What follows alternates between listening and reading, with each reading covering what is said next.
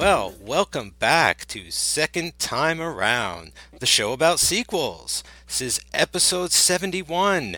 We're finally here. Surf 2, the end of the trilogy. I'm your big kahuna, Mike Manzi here. How's it going, everybody? Welcome back. And I've got two completely bodacious guests with me today that are going to hang 10 tonight. First up, you know him because he co founded the network. He is the podfather himself. He is the co host of Too Fast, Too Forever, amongst many other shows on the network. Joey Lewandowski, welcome to Second Time Around. Happy to be here, Mike. It's a pleasure. You know, when we founded that network, I didn't think it would go this far, but finally we're at Surf 2. So, once again, happy to be here.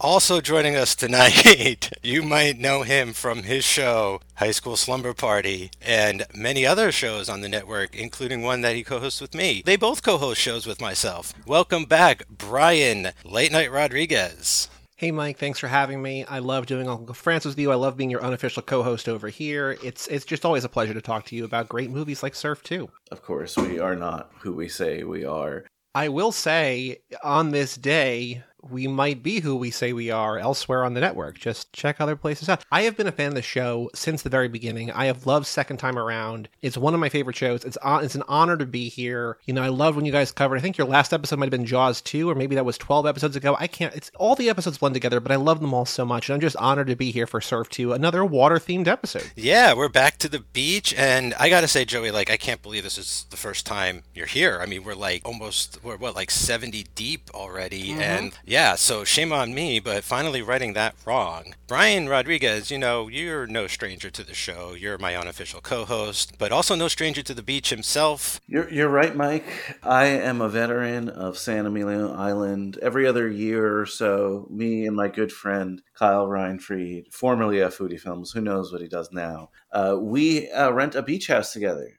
on High School Slumber Party covered a ton of beach party movies. Plan to cover some more. So this one I didn't know what to expect. I, I didn't see Surf One, but once I popped it in and started watching it, I was like, okay, I see what they're doing. It's just another surf movie. So just another surf movie? We'll get to that. Uh, first, maybe a little about how we got to this movie in the first place. There is a small story, or I guess a short story, A Tall Tale. Joey and myself get together every once a month or so to record podcasts about Nicolas Cage, Elvis Presley, Viva Pod Vegas, Cage Club. And I was over there about maybe a month and a half, two months ago, and he had a stack of new Blu rays sitting there on the table. I was kind of going through them. They all looked really fun and really cool, but for some reason, Surf 2 jumped out at me. And these days, I'm kind of on a tight budget, right? But I went home that day and bought it sight, sight unseen, having just like looked at the cover and just put it away, saved it for an opportunity to discuss it on a show, whether it be this show or another show on the network. Luckily, it turned out to be second time around, thankfully. Mm-hmm. And that's how I found out about this movie. But Joey, I found it at your house. So do you have a story about how you discovered Surf 2?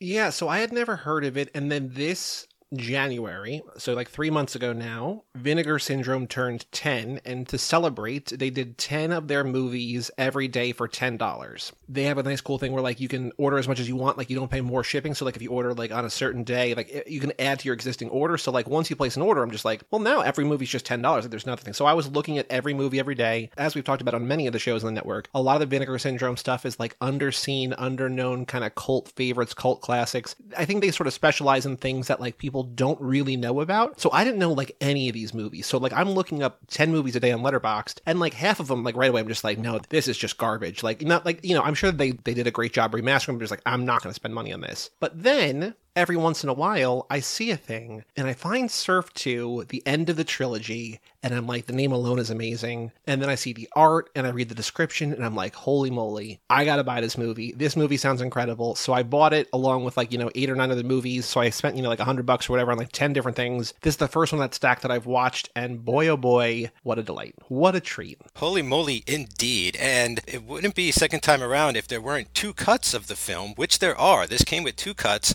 there is a theatrical cut and then an extended director's cut. Which is the one we all watch? The extended cut, because hey, you know, if we're going to watch one cut, let's watch the one with the most footage, the most complete version. I didn't even read the back of the box when I was at your spot, Joey, and this is one of the few movies in a long time that I truly went in knowing like zip. I ended up having a lot of fun. Like it wasn't exactly what I was expecting, but it was still close enough that I uh, I still thought that it was a good time. Now, Brian, um, you covered a lot of surf movies on your network, but I also believe like you've run into a couple of these cast members on a few of your films, if I'm not mistaken. We have Teen Idol, possibly. I don't know. Eric Stoltz is here as one of the leads of this film. I believe we've run into him a few times over at High School Slumber Party, if I'm not mistaken. It seems like he's playing an extended version of the character that he plays in Fast Times at Ridgemont High. Yeah, like that's the only thing I can remember. I know he's obviously in, in, other teen films, but I was trying to think like what else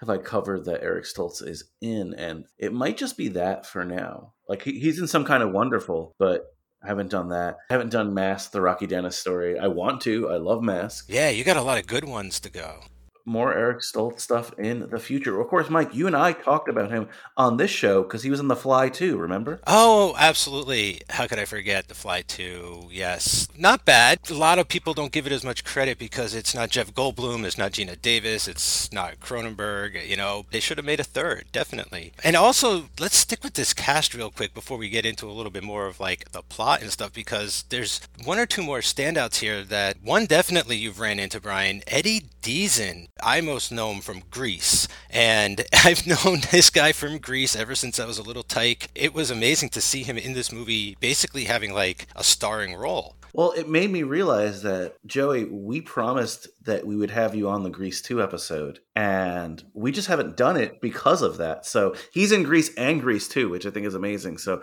Mike, I know it's your show, but this summer we got to cover Grease 2.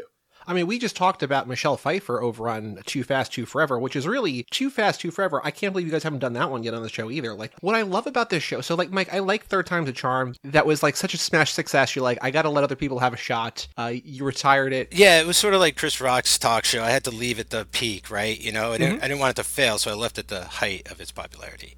I can't remember the canon of all of this, but what I like about this show in particular is that like the second movie, like you, t- you take such a hard pivot. Either like it builds, like you know, the Godfather Two builds in the first Godfather, which is like, hey, Grease Two, brand new thing. We got a cool rider here, and it's like, what is going on? And I like, I just like that there's such dynamic waves that you make, no pun intended here, in the second movie in the series. Yeah, it's funny because that reminded me a lot of when we covered Nightmare on Elm Street Part Two, because the similarities you have between that and Grease Two is ultimately just the building returns right? You go back to Rydell High or you go back to the house. Everyone's favorite part of both of those movies. The building, yeah, you know, it doesn't get enough credit as a character. You know, they always like to give it to the entire city, mostly New York, as a character. When you mention cities being the character, I don't know why it's bringing me back to Predator 2 Predators. That's such a stealthily LA movie. The urban jungle right? The first yeah, one's right? the actual jungle, then they go to the urban jungle. Yeah. Also, at the time of its release, took place in the future, so that's kind of something to clock as well. You know, how many sequels time jump as much like they did with like later Rocky movies. Not so much with the sequel that takes place directly after the original. It happens, but. Surf 2 is interesting. Brian, you said you never saw Surf 1. I haven't seen Surf 1. Joey, have you seen Surf 1?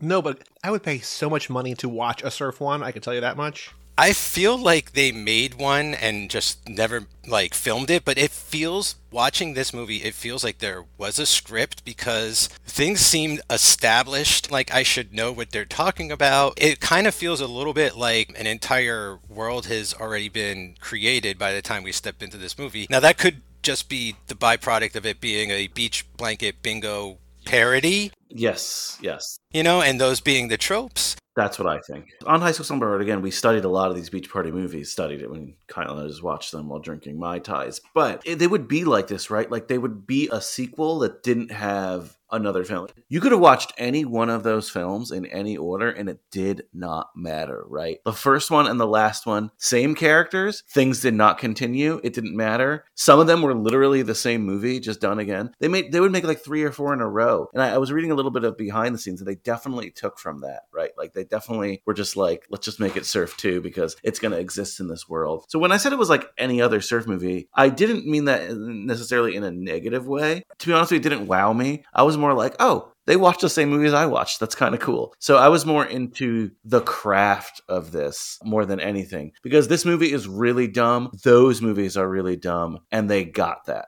Yeah, it feels like after we've all seen Voyage of the Rock Aliens, it's kind of going to be impossible to beat that, right? So that's sort of the reach that, you know, I never expected this movie to get there, but this is about a notch down from that. So I was very pleased about it. I don't know how much either of you dug into the history of this movie, but there are like four or five different titles for this one. So like it feels crazy to me that there wasn't a surf one when they had so many different ways. Like between marketing, like there's the two different cuts. They like had all these different things they're trying to make fun of. The studio had a different idea than the director. Like there's there's such chaos here. But what I think is funny, like my entire Letterboxd review for this was like, it's funny to read negative reviews of this because it's like, what did you expect with a movie called Surf 2, The End of the Trilogy, or whatever title you ha- it had. When you, like, what are you expecting? Like, they're not striving for cinema. Like, they're they're just striving to make fun of things, to have a good time. Like, if you go into this movie and you're like, this is dumb, this is stupid, I don't understand. Like, it's just like, what? Why'd you even start the movie? You know what I mean? Like, with a movie that maybe is less in your face about what it's doing than this. I can see getting upset if it's dumb or waste your time. But from the jump, in every way, this movie's just like, don't take any of this seriously. And I love that. It just, like, I know what happened. I don't really know what happened, but it doesn't matter because, like, this movie just is relentlessly paced and just, like, insane from beginning to end. And, like, it's not the best version of this that I've seen. Like, you're saying, like, Voyage of the Rocky Aliens is a masterpiece. But, like, this is great. Like, I love that I found this movie. I love that we all watch this movie. This movie is a delight in my eyes. I love all of this, by the way, because like I'm feeling it, you know, and I and I feel like in a lot of ways those original Frankie and Annette movies, you know, they're pure camp, right? It's campiness. And like at yeah. this stage in cinema, this is exploitation or something more along that line. Like teenagers are different now. And so like it's more of like a schlock feature film kind of thing. And yeah, how can you not know what you're in for with a title like that? You know, something that just skips right to part two. It's about 15 minutes or so into the show. So you know what that means. I got to read the back of the Blu ray just so we could get this out of the way. And, um, everyone else can know what we watched so the, for the rest of what we're talking about. Surfing is the only thing to do for high school students Chuck and Bob who are in preparation for the big surf competition. However, their fathers, sales rep for the new soda named Buzz Cola, disapprove of surfing as a whole. Everything is going swell until the area's surfing population started getting kidnapped by Menlo, a vengeful nerd turned mad scientist, with a particular vengeance aimed at surfers. Using Buzz Cola, Menlo has begun turning surfers into brain dead zombies. With the aid of his assistant, Sparkle, can Chuck and Bob thwart his evil master plan in time to save the surfing competition? I mean, this is pure surf exploitation, if you ask me. You could have read that off a uh, beach party movie poster. That would be the plot in it. Brian, I, I listened to all your episodes of those, and I remember each and every word. I have a steel trap for memory, but can you remind me or let the listeners know, did any of those movies get weird like this, like where the plot was about like science fiction and stuff? Like, did they ever approach anything, or is it just all like dating relationship? No, no, they they definitely approach weird stuff like this. Like the zombies didn't look like '80s zombies, obviously, okay, okay. right? Like it was like if the three of us now we could with the technology today make the exact same movie at the beach of those like a like Frankie and Annette beach party movies, right? And I'm not saying like we would spend any money, like whatever money we have in the bank, we wouldn't need. Like an alien came in one of them, you know, that's sci-fi, but it's like, but it was it would be like, oh, Frankie is an alien in this one, or Frankie exists, but there's an alien version of Frankie, you know, and the alien version of Frankie takes Annette. There's all kind of stuff like this. We get very weird, but it would be just like the same as this movie. People would care, but not that much. It wouldn't like like affect the world. You know what I mean? It would be like, oh, my kids are zombies now. What do we do? Ha ha. You know, let's surf. This was spot on when it came to those things. Like the makeup's better in this and things like that. But to answer your question, yes, Interesting. It's like as long as we win the surf competition, everything will go back to normal, you know? So, like, let's see how crazy and wacky and wild things can get. I feel like this movie really just like is on a upward slope most of the time. Like it just keeps increasing in craziness. I have a couple scenes and, and a few moments that I really enjoyed, but why don't we get into some of our favorite moments, performances, or, or things? What would you like to start with, Joey? You know, Mike, my barometer when we do Elvis, when we do Viva Pod Vegas, my barometer every episode, every movie that we watch is does it do one thing that I've never seen before in any other movie? And lately on Elvis, the answer is always yes. It's like, how does this keep happening? It's wild. This movie won me over forever in a very early scene that they go back to a couple times, but when they have the two main boys' families kitchens facing each other and it's the mirror image and both families are having the same conversation at the same time. I don't know how long this took to do. I don't know who had this idea. It's so simple and yet so insane and I loved this so much. Like making fun of like I guess Americana. What I love about this movie in general is that like it's it's giving us 80s nostalgia, but it's also nostalgia of the 60s. Like it's double it's like a double dose, which I really appreciate. But this is like so like this is the same kind of thing but like in a different presentation. Like I thought like it's such an easy idea, and yet I was just like blown away. I'm like, this is so weird and cool, and I know exactly what it's doing, and it's doing it really well. And I'm like, this movie has me for the rest of the time. Like I just appreciate this so much. You know, I agree with you 100%. I watched this and I thought of you, Joey, because I thought of how you've been saying that lately about Elvis movies. This stuck out like a sore thumb to me in a good way. And I didn't mean that. I'm just saying like it is visible. Like when you when this scene comes on the split screen, you're like, what is this? I, I, this is something new. It's very surreal. It says everything you need to about suburbia, like at the time, about the atomic family. It has almost like a tinge of like Lynchian vibes going on with the tone. Like it keeps going on and on. I absolutely love this moment too. I love when they go back to it. I love when they sort of give up the gag later on by changing the camera angle. So I loved it the first time. I hate that they went back to it. Like Really? that really pissed me off. I was like, all right, we got it. I was wondering if that was even something because I watched only the extended version. I was wondering if that was even in the first version because, like, I don't know, because why were they the same in the house, but after they left, it's not like they would continue being the same, right? Just contrary to your point, they didn't seem like the traditional nuclear family of the time. The dads were like surfed out and stuff, even before they started drinking the cola. So I was just a little bit lost there. But in the terms of like uniqueness, it was very cool to see the first time. Um, I'll give you that. I can see where you're coming from, Brian, because it is a lot. It, it is sort of like an attack of the senses, and it gets to be, even for me, it's like, wow, I love this idea. I love the execution, but it does kind of go on a bit. And I was surprised they go back to it more and more, but it just kind of reminded me again of how crazy the movie was. Not only will it do it, but it'll go back to it and do it more. And it's like, you didn't have to do that movie. So, like, I kind of like that it, that it was so kind of brazen about it. So there's another actor in here. We talked about him in the heyday of Third Time's a Charm. He's from the Friday the 13th series, but the best friend of Eric Stoltz, Jeffrey Rogers, who plays Bob, you know, since we're talking about how they were neighbors, how their parents and them all sort of act exactly alike inside the house and everything, I thought he and Eric Stoltz made a pretty good duo. They're just surfer dudes. They are literally like guys from the van of Fast Times.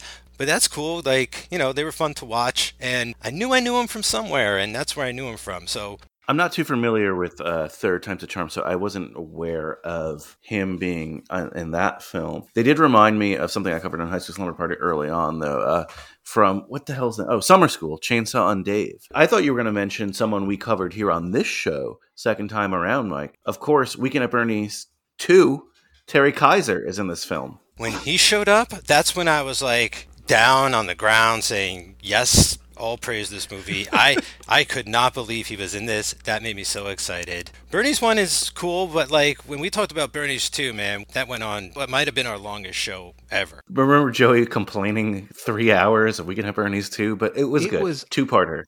I remember when when you guys put that out and I was like, because you know, on my shows, I always feel weird when like an episode is longer than the movie. It's like, do you really have more to say than the movie says about itself? And I saw this three hour runtime. I'm like, first of all, I said, is this an error? And then you're like, no, no, no, this is legitimate. Just listen, give it a shot. And I was like, you guys, like, I know that you love these movies, but sometimes it's obnoxious. Then I listen. I was just like, this changed the medium of podcasting for me. Like, this was okay.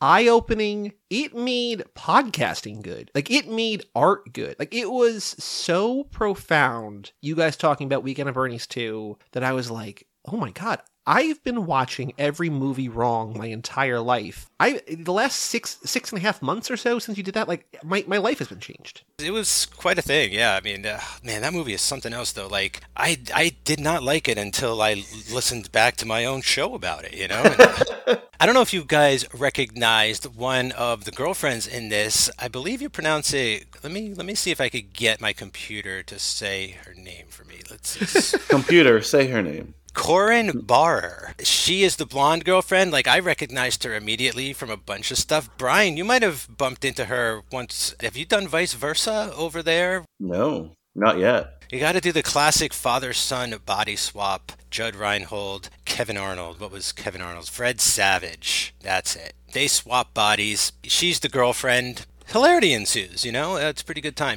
Yeah, she's another movie called that Brian you should also cover called The Beach Girls from 1982, where it's another beach Oh, Celebrate summer and fun with a slew of bikini clad beach bunnies. School is out and three girls head to the beach for vacation. I mean that sounds great. By the way, Wa- wasn't she in Police Academy four? She's in Police Academy 4 and Revenge of the Nerds 4. She's in two four parters. Also good was some of the stock footage of the surfing. Brian, did you recognize any of that from like Fat Tuesday or Big Wednesday or one of those surf films? No, but it just told me that they definitely studied beach party movies because be- that's what beach party movies would do essentially. I mean, they didn't have this part, but they would have footage on them like in front of a primitive green screen. I don't know what it was at the time, right? Like they'd have them fake surfing and then they would cut to real surfers in that stock footage. So, What I did like is that most of these actors seem like like there are obviously the the stand in like making fun of itself with those kind of like blue screen, green screen, whatever. But it seemed like a lot of the surfers were like maybe not like great surfers, but like it seemed like they were all like up actually surfing. Like I was kind of impressed by like it looked like they were doing it. Yeah, there was the one actor who is the brother that gets kidnapped early, the tall one from One Crazy Summer. It looked as if he was doing his own surfing. You know the cat I'm talking about? He's like the tall one with the funny hair. He played one of like the the Dorcas twins or whatever. He was Bobcat Goldthwait's brother in One Crazy Summer. oh yeah, yeah, yeah. it looked like he was doing his own surfing and you're right joey like there's a lot of sort of like um, shifting on the boards and everyone looked really comfortable and i agree i thought the surfing i very much enjoyed the surfing as someone who doesn't surf and know very much about it aside from point break you know another terrific surfing beach movie that we've covered over on keanu club yeah i thought it was cool Because like there's no reason the movie has to do that. Like because it's not trying to be like a real surf movie. It's not trying to be like a, a sports movie. You know what I mean? Like it just it's making fun of these kind of things, and so there's no reason for it to go to any level of realism, and yet it does. And it's like oh, like you're actually trying to do something here, and like that was even more like even though it kind of made the rest of the movie like almost a little bit worse in in a weird way. Like it all it made it it made me appreciate it even more because it's like oh no, like you actually you you tried. It was weird, but I, I appreciated it. Yeah, it wasn't part of the joke, which is strange. You know, it's sort of like, uh, no offense, please, for what I'm about to say, because I totally love these films in the show. But in you know the Fast and Furious films, it's not like they're taking the, No. they're not taking the driving seriously. You know what I'm saying? And that's like so much of the Right. fun about it. Like they take the drama seriously, they take uh, the family and the and the act and the other stuff more seriously, and they let the action be like all the car stuff, and it's amazing. You know, and so I was sort of expecting there to be, I don't know, uh, someone with like a high tech surfboard or like, yeah, some kind of augmented surfboard, but that wasn't any of the joke here. I don't know if it's a joke. I mean, maybe it is. It's just there's a version of this movie I think where they don't even show the people surfing, right? Like it's a movie about surfers and about surfing competition that you never see the surf, or like it's only blue screen, green screen, whatever, and like that's the point. But like here, it's just like no, like it's actually showing. Maybe I was just in the bag by that point for this movie, and like no matter what it did, I was going to appreciate it. But I was just like, man, this is unexpected and good. Well, you know what it's kind of reminding me of is a film that I'm trying to find a place to cover for the last, I don't know, five years on this network, but the Josh Brolin classic Thrashin' about skateboarders in LA. Oh well, yeah. hmm That is one that is like campy and in on its own joke, but then it takes the skateboarding super seriously, extremely seriously, to the point Yeah. of like, is the rest of this supposed to be serious too? Like it can't be. So I was kind of, it was kind of giving me those vibes, like it was on that level too. You know, I don't want to uh, take money out of your pocket. I don't want to put you on blast here, but there is a place that you could that would fit in beautifully that your co-host over here already supports Too Fast, Too Forever, the Patreon, and every lap you get a pick of a movie. You could pick any movie you want, but I will say that an upcoming lap that would fit in beautifully. So I'm not saying I know you said you're on a budget, and I'm not trying to take money out of my friend's pocket, but if you want to kick me and Joe a couple shekels, I know a place where you could slot that in, and you could also be like Brian and bully your way to be a guest on that episode. So I'm just I'm just putting this out there. I'm just saying it's time for you to officially join the Familia if you want to find a place. Brian literally has a list of just random movies that he wants to talk about that don't fit anywhere else that he like makes us watch on a lap by lap basis. So I'm just saying love it. Well, that's always good to know, you know. And uh, there's a home for you here too, Joey. If you're having a good time and you ever want to come back, and uh, we could discuss Fast and Furious Part Two or any other Part Two that we haven't talked about. You know, we've we've not talked about a lot. There's a lot out there that we've still get. I mean, we've we've talked about ones we probably shouldn't have. You know, we've skipped over some good ones. Like we haven't even talked about Temple of Doom yet. I mean, that one we definitely should soon. Yeah. Well, we had the whole action thing. You know, when we did MI two, Bourne Supremacy, Lethal Weapon. Yeah, Lethal Weapon too. Yeah, that was. That's the problem. There weren't that many part twos back then, like before the 80s. So it's hard and they never titled it with a number so it was like beneath the planet of the apes is the second one but like you don't necessarily know that unless you know there's nothing to tell you that's the second one and it's not like the godfather tells you like this is part two. So right. that's very kind of uncle francis to do something like that. And the same with james bond. The second one is called from russia with love but it's not like it's called james bond 2 well, we talked about on Elvis how like the one producer is like you should just give them numbers because like they're all the same movie. It's just like well, you know that would make things easier, right? So okay, so I was talking recently on a show about please forgive me on my own show, but another part two, Return of the Creature over on um, the Monsters That Made Us with Dan Colon. But one of the working titles for that was just Creature from the Black Lagoon, the sequel. Can I share a little bit of like what I read about this movie? Because like I feel like there it's both remarkable and unremarkable at the same time this movie is directed by this guy Randall Badat, B A D A T. I don't know how to pronounce it, but Badat. We'll just say Badat. It's the only movie he's ever directed, and so he was a surfer, I think, and he just like was an aspiring screenwriter. He suffered a surfing injury to his face and was on all these heavy painkillers. So while he's doped up on drugs, or as he calls it, quote, whacked out of his gourd on Demerol, he discussed the idea of a satirical beach party movie that he described as Frankie and Annette Go to Hell with his writer friends. They're like, that sounds good. You should write it. So he wrote this in two days he envisioned as something darker and more sinister, like a Russ Meyer film, or, Mike, like your other show, like an 80s punk version of Abbott and Costello Meet Frankenstein. Oh, very So fun. he writes this movie, he has this idea, he sends it to his agent. His agent says, quote, this is the worst piece of shit I've ever seen. That's a verbatim quote. So he's like, ah, oh, fuck, now what do I do? And so he shops it around, he finds these independent film producers who helped get financing together and sells the movie to Arista Films at Cannes. So this movie didn't screen at Cannes, I don't think, but it was sold at Cannes, so there's that that. The movie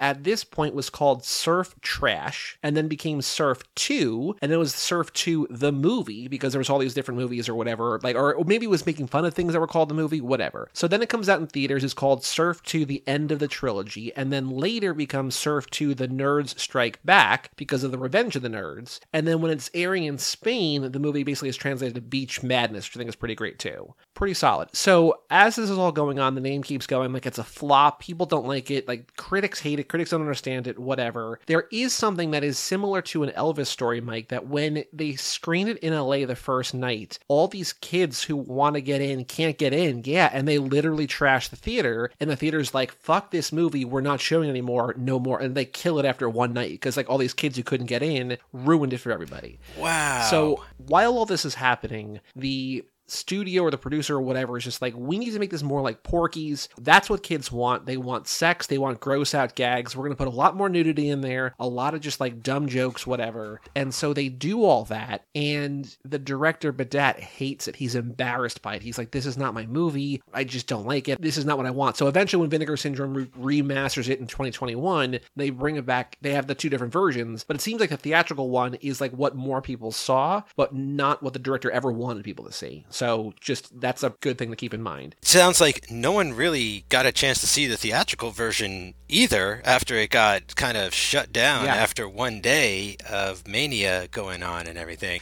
Wow. I mean, I think the reason this guy had never directed another movie, like he had a quote about how like he would go into meetings with people and they'd be like, "Oh, you made Surf 2, this meeting is over." Which I'm sure is like an exaggeration, but like this movie ruined his career and it seems like it wasn't really his fault. And he's like, "If I had the chance to do it differently, what would I have done differently?" He's like, "I guess everything." He says the target audience loved it, but their parents hated it. My family hated it. People I was doing other business with hated it. But he is amazed, he says, at how well the film still plays. I guess it works overall. So, like, I think it's the kind of thing where, like, this is the kind of movie that's, like, ripe for a resurgence or, like, a reevaluation where it's like, if you don't go into this expecting the world, like, there's nothing to hate about this movie. Like, it's not great, but, like, there's nothing bad. It's just dumb fun. The effects are pretty solid. It's funny enough. It looks good. Like, this is exactly the kind of thing that I, I turned to Vinegar Syndrome 4. I'm just so happy that like they saved this one. Yes, that's how it feels too. Like it feels like a movie that should have had its day. It missed its time.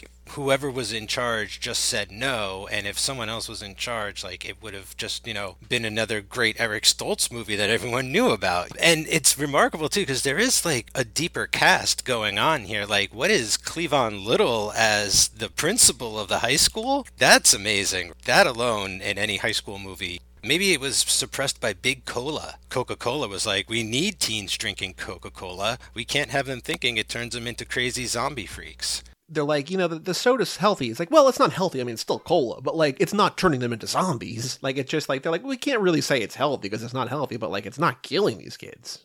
That's some good backstory, though. Like the plot of the film itself, I intentionally didn't look anything up online. Um, I, it was hard not to tell Eric Stoltz was in the movie because like he's he's drawn on the cover, and yeah, that's like the one thing I did know. But I like this whole kind of theme thing with there's something in the drink. It reminds me of like the stuff. That's kind of like a horror trope as well, or like a sci-fi trope where it's just like conformity in the shape of consumerism. That was kind of fun to see here. I was really shocked when we take like this right turn, uh, sort of like after the first couple of 10 minutes or so, and we go to the bottom of the ocean and find out that that is the plot of the movie. That like this. Yeah this nerd who I assumed was probably left over from the first movie, right, is like getting his revenge on the surfer dude. So it was cool. It just kind of like kept me guessing as well. I think it, with a modern lens, the end is kind of transphobic in a way that's not really cool, but it's also like so dumb that like it doesn't feel mean. It just feels like it's making fun of other things. I don't know. Like I was just like, this is problematic, but also I'm not going to overthink this because like keep in mind what I'm watching, right? Like the whole like he developed breasts and then like the thing turns the dads into women it's just like this is kind of icky but like i don't think it was mean if you were offended by it like i could by all means like understand that but like it doesn't feel like mean spirited. It just feels like, oh, that's kind of dumb. Yeah, it feels more pranky or stupid as well. I, I got, I, yeah, it didn't feel as harsh as, say, the end of Ace Ventura does these days. I mean, right. yes. you know, yes. I, I don't condone it, you know, or anything, but it definitely seemed like a harmless, stupid afterthought in this and not the entire motivation, as it were. Maybe the one misstep of the film, but still, hey man, those crazy 80s. It's still better than Bachelor Party. Oh yeah. I think yeah, in in the spectrum of different ways that 80s movies could be canceled or like looked down upon or whatever, like like you're saying, there's a lot worse than this. Again, not not defending this, but there's a lot worse out there that like, oh boy, like don't watch that. Brian, what did you think of uh, Chief Boyardee and Inspector Underwear? I don't really have a lot of thoughts on this film. Like it was an enjoyable ride. Well, just as a writer, how do you feel about naming characters that? Like I, I thought Chief Boyardee was terrific. You, you want my honest opinion? I don't feel that great about it. I think it's dumb, but the movie is dumb, and I don't mean that in a bad way. But I'm like, oh, brilliant! This movie, there's nothing brilliant about this movie to me, and that's okay. It didn't need to be brilliant. It doesn't have to be brilliant. I'm glad people finally get it right because if you read like the Letterboxd scores now like i think it's like a three on Letterboxd something like that not that that matters it's clear that the modern viewer is like, oh, okay. And people at the time, maybe they didn't have the context anymore. Maybe they didn't get it. Um, in terms of the names, Dr. Beaker was weak. Sparkle, I kind of liked her. I like that name. She was very Sandy from Grease. Grease, another parody of Beach Party movies. I do think Beaker was named as such, other than he's just, you know, it's a science implement, but I think it's for the one line where it just says, Becker, drop that Beaker, and Beaker, drop that Becker. Like, I think that's all that it was. Like, I think that was, I was like, pretty good. Honestly, pretty good. I don't think like a Gen Zer watches this and finds this funny at all. Like this doesn't seem to ring with modern comedy. You know, something like Airplane, right? I think Airplane's hilarious, but that's not 2023 comedy for whatever reason. Do they make movies like this anymore? And I don't mean that in a bad way, but not nearly to this level, right? Right, but I feel like the sort of crop of like cocaine bears and things like that are trying to oh, you're right, re- yeah. rejuice certain genres. It's been going on on the Sci-Fi Channel forever and stuff, but like I feel in theaters, like you see it every once in a while, and things like Megan, right, which take the genre and sort of play with it, but also add to it. Yeah, if you look hard enough, you might find something like this out there. You know, I wonder if kids watching this, or if it was just for the parents to uh, have Ruth Buzzi as one of the moms. Your childhood crush, Mike, Ruth Buzzi. Brian, I bring it up because recently on one of our shows, Uncle Francis's Wine Cellar, the Cut by Cut Francis Ford Coppola podcast, we covered his episode of Saturday Night Live that he directed. And Ruth Buzzi happened to be in a little show called That Girl. And they did a mm-hmm. parody of That Girl on the Uncle Francis episode that was pretty, mm, maybe not controversial, but certainly like edgy. Edgy, edgy, edgy for sure. Yeah. Ruth Buzzi, hilarious. I, I like Ruth Buzzi. She's a veteran of all those like games game shows, those like Hollywood style game shows. Yeah, she used to be on the roasts a lot too roast and variety shows, right? Yeah, Laugh-In things like Laugh-In. There was like a million things like Laugh-In. It's like, oh, Ruth Buzzi. You, you can make a good deal in Hollywood by just doing the what is it? Uh, what kind of shows are those? Variety show? The variety show rounds? Ruth Buzzi is also a recurring punchline on one of my favorite podcasts, Never Not Funny, where it's just like Ruth Buzzi, what does she do? Like it's just like she's always around, but like it's not clear what she does. She's just like famous for being famous. Well, that, well, a lot of people. That's exactly it. A lot of people were famous for being famous back then. Like if you if you look at her IMDb for films, it there's not, there's not that many, right? She just just made the rounds. I thought you were gonna mm-hmm. say she's a big punchline in um Wet Hot American Summer, the movie. Like they keep saying, like, who, my Ruth Buzzi? Can I share my favorite quote from this movie? So Chuck's dad says, this is like very near the end of the movie. If you're worried about your kids, lock them up, beat them, do anything you damn well please, but for Christ's sake, don't stop innocent kids from drinking cola and surfing. It's the American way. Surfing built this town and it's damn well built this country. I'm just like, it's so passionately delivered, and I'm just like, this is so weird and dumb. And I, man, I loved it. I love the delivery. I love the line. I love the sentiment. I loved all of it.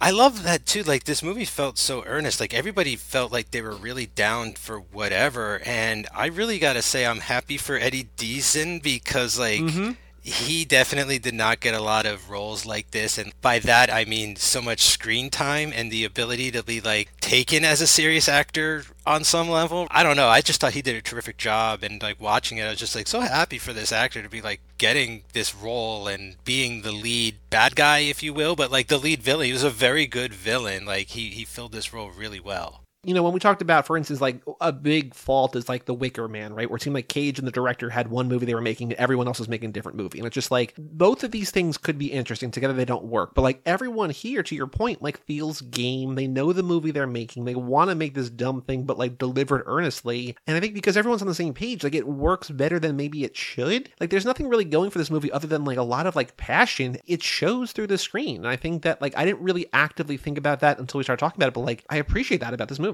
The one last moment I'd like to mention, and it, it, it's apropos because I feel like it embodies what we're talking about now, is like them just going for it is the gross out food eating contest two of them have in this movie. It's the dim witted surfer buddy of Eric Stoltz's crew, and then it's the lead kind of zombified Buzz Cola drinking guy, and they're sitting just like eating out of a garbage can. It's like trauma level nastiness going on in this sequence, but like I just couldn't take my eyes off of this train wreck because of how far they were taking it, and to the point where one of them takes food out of the other guy's mouth and puts it in his mouth. They really went for it, and uh, I really gave them extra points after seeing that didn't make me queasy, but it made me think of like the Nathan's hot dog eating contest on uh Fourth of July on you know Coney Island Beach, right? Like they're eating gross stuff here, but like, is it that far from the hot dog eating contest in terms of like what they're doing and the sort of grossness? And Mike, you and I love hot dogs. Joey, not so much. I will say that I'm playing a video game right now called Hi-Fi Rush, and like after you beat the game, you can unlock different characters, and there's a robot who's like kind of like the psychic, whatever, who like sells you the costumes, and there's one where it dresses him up in a hot dog. I'm like, should I take a picture of my screen and send this to the chat? And I'm like, I can't drop in now after like 15 months of having it like hidden and silenced and muted. That's how you drop in. That's the way to say that I'm here finally. You guys know that like Lorde had like that secret Instagram that was all about onion rings. No, I didn't know that. So like Lorde, she had a secret onion ring Instagram that got found out, and she talked about like on, on some late night shows. But like for years, she would just like take a picture of an onion ring she was eating and like rate it and talk about how good it was or whatever. So like people, when they're passionate about food, they're passionate about food. I was to say if only there was a podcast on the network that talked food.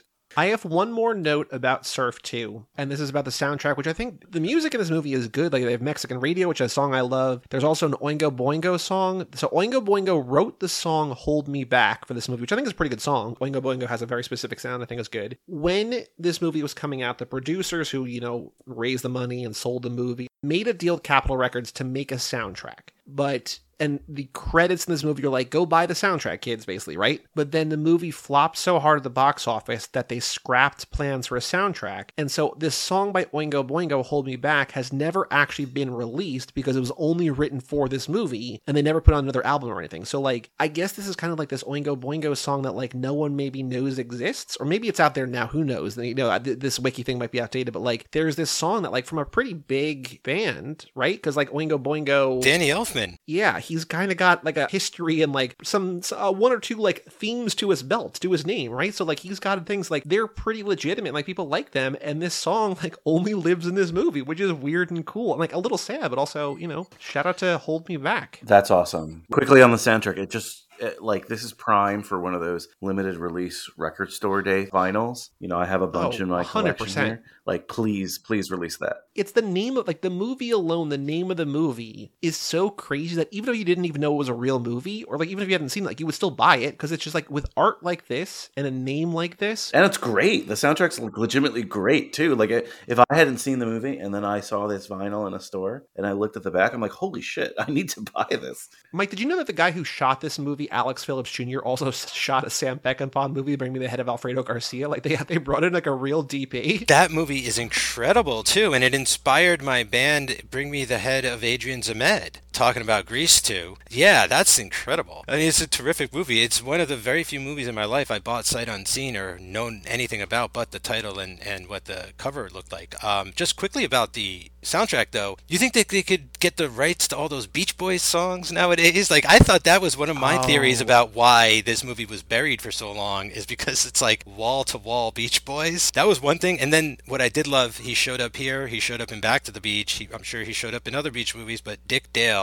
good to see Dick Dale. Oh, his scene was cut in the theatrical version. Like I don't know how you're gonna put him in there and then cut it, but they cut it from theatrical, so they restored it for the the director's cut. But yeah, Dick Dale like has like a concert performance, right? Like which I know is a staple, right, Brian, of like these movies. which is, like Absolutely. I totally forgot to mention that. Yeah, I'm glad we watched this version then because that that to me I was like, "Oh, is that him? Oh my god. Awesome." Like clearly they knew what they were doing once again. Yeah, and that's the thing that Mike we saw another movie kind of make fun of on two different podcasts that we cover. But that thing you do when the Oneders are out there, when the Wonders are out there, like shooting on the beach, and like no one's actually playing music, and like they don't want to be there, but like they just have to do that because it's part of the gig. Like, yeah, that was a very real thing in these movies, and I don't know why you cut that because like he's the guy in surf music. It's a staple of these movies. Like I think just means like the producers or like the studio or whoever had final say on the theatrical version just didn't know what they were doing. Yeah, because that's definitely in there intentionally as a reference to be like, hey, it's the flavor of the week and stuff, except it's Dick Dale. Like, it's an actual surf rock legend. Man, this has been a lot of fun. This movie was wild. This episode was terrific. I do see the lifeguard. He's calling us in. It's getting kind of dark. I'm not trained enough to do night surfing. I am not Bodhi, the Bodhisattva. I cannot do that like uh, in